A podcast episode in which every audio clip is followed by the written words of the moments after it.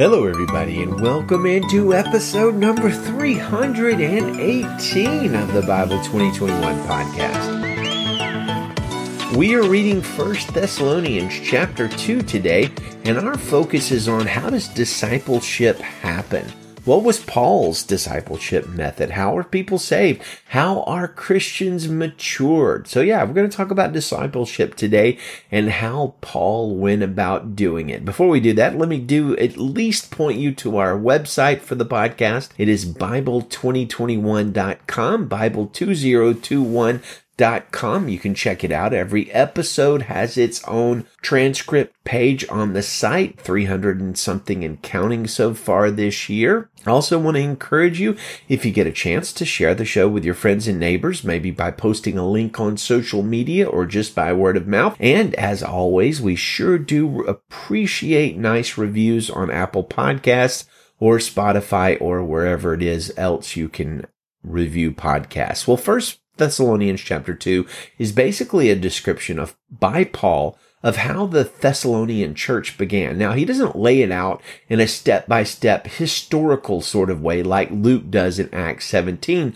but he talks about it in a far more pastoral way. And by reading through this chapter, we can get a big insight into exactly what first century Pauline discipleship was like. So let's trace Paul's method of winning people to the Lord and maturing them through a few verses in 1 Thessalonians 2, starting in verse 2, which says, On the contrary, after we had previously suffered and were treated outrageously in Philippi, as you know, we were emboldened by our God to speak the gospel to you in spite of great opposition. So we see in that verse that the church in Thessalonica was founded because Paul and Silas did not give up after a time of defeat and persecution and pain and trouble. Indeed, not only did they not give up, remember how they were in jail uh, and beaten brutally in Acts chapter 16, but they were actually emboldened, like it lit a fire under them. That's pretty crazy. Think about that kind of perseverance.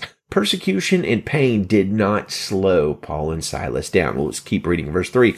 For our exhortation didn't come from error or impurity or an intent to deceive. Instead, just as we have been approved by God to be entrusted with the gospel, so we speak, not to please people, but rather God who examines our hearts. For we never used flattering speech, as you know, or had greedy motives. God is our witness. And we didn't seek glory from people, either from you or from others. Well, hey, Paul and Silas were honest. They were transparent with the church. They spoke the good news, the gospel, in a way that would please God and not necessarily in a way that would grow a big church. We can learn a lot from this. It's a good thing to take the message of Jesus to lost people, but there's a place where we can do that in an almost people pleasing sort of way.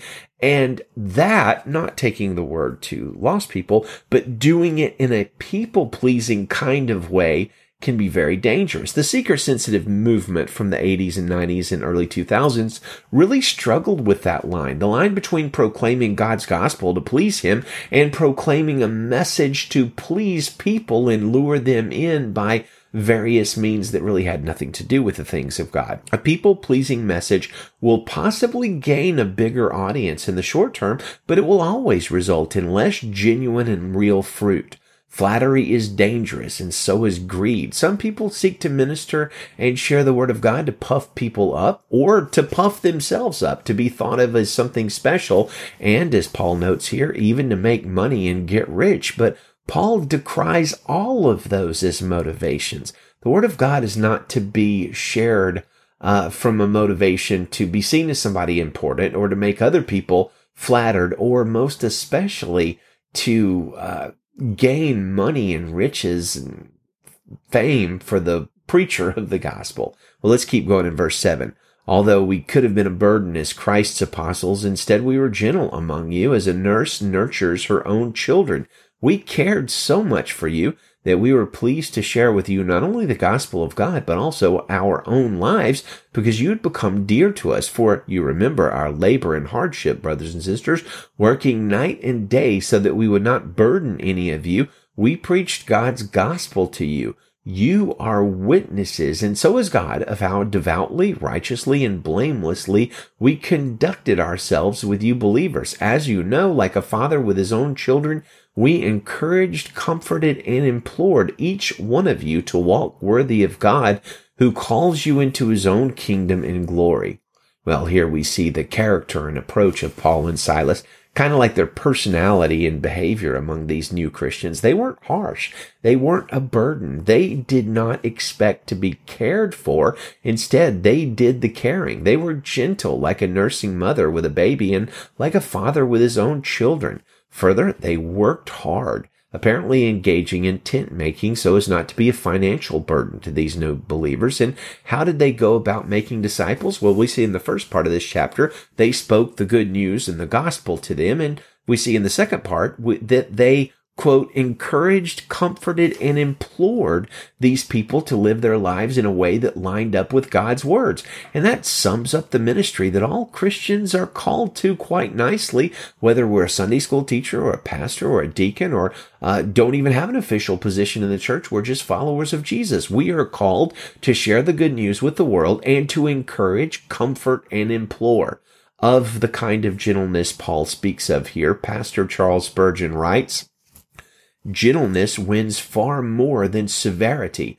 Many will be led who will not be driven. If we would do good to others, we must be willing to sacrifice ourselves. Selfishness and soul winning never go together. Love is power. What are we doing for our neighbors? Have we an affectionate concern for their eternal welfare? If not, how can we hope that we ourselves are converted? Let every teacher weigh these words of Paul. We were gentle among you, even as a nurse nurses her children. So being affectionately desirous of you, we were willing to have imparted unto you not the gospel of God only, but also our own souls because you are dear unto us. Well, look, the genuine soul winner knows what this means. For my own part, says Spurgeon, when the Lord helps me to preach after I have delivered all my message and have fired off my shot so fast that the gun has grown hot, I have often rammed my soul into the gun and fired my heart at the congregation. And this discharge has under God won the victory. God will bless by His Spirit our hearty sympathy with His own truth and make it do that which the truth alone, coldly spoken, would not accomplish. Here then is the secret. You must, dear teacher, impart to the young your own soul you must feel as if the ruin of that child would be your own ruin. You must feel that if the child remains under the wrath of God, it is to you as a true, as true a grief as if you were under that wrath yourself. You must confess the child's sins before God as if they were your own and stand as a priest before the Lord pleading on his behalf. The child was covered by Elisha's body in the Old Testament, and you must cover your students with your compassion, with the agonizing stretching forth of yourself before the Lord on their behalf. That, my friends, is quite a challenge. But you know what? This is the way. This is how the lost are won, how churches are built, and how the kingdom of God expands by the hard but joyful work of gentle, compassionate heart giving, life pouring out discipleship. It's not merely about attending church once a week and inviting others to join you, but it's about meeting needs, encouraging, comforting, imploring, and speaking the word of God without compromise.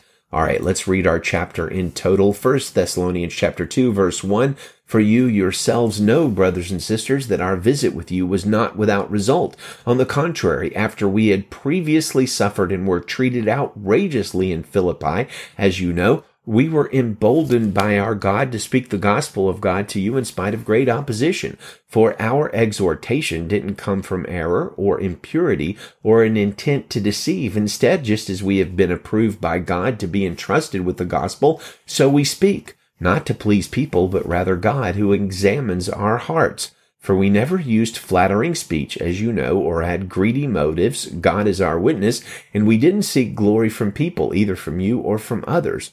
Although we could have been a burden as Christ's apostles, instead we were gentle among you, as a nurse nurtures her own children. We cared so much for you that we were pleased to share with you not only the gospel of God, but also our own lives, because you had become dear to us. For you remember our labor and hardship, brothers and sisters, working night and day so that we would not burden any of you. We preached God's gospel to you you are witnesses, and so is God, of how devoutly, righteously, and blamelessly we conducted ourselves with you believers. As you know, like a father with his own children, we encouraged, comforted, and implored each one of you to walk worthy of God, who calls you into his own kingdom and glory. This is why we constantly thank God, because when you received the word of God, that you heard from us, you welcomed it, not as a human message, but as it truly is the Word of God, which also works effectively in you who believe. For you, brothers and sisters, became imitators of God's churches in Christ Jesus that are in Judea, since you have also suffered the same things from people of your own country, just as they did from the Jews, who killed the Lord Jesus and the prophets and persecuted us. They displease God and are hostile to everyone by keeping us from speaking to the Gentiles so that they may be saved. As a result, they are constantly filling up their sins to the limit and wrath has overtaken them at last. But as for us, brothers and sisters, after we were forced to leave you for a short time in person, not in heart, we greatly desired and made every effort to return and see you face to face. So we wanted to come to you, even I, Paul, time and time again, but Satan hindered us. For who is our hope or joy or crown of boasting in the presence of our Lord Jesus at his coming? Is it not you? Indeed, you are our glory and joy. Amen. Well, let us close today with our Bible memory verse for the month of November. Say it with me, John 14, 6. Jesus told him, I am the way, the truth, and the life. No one comes to the Father except through me. Amen. Good day to you, friends, and Godspeed.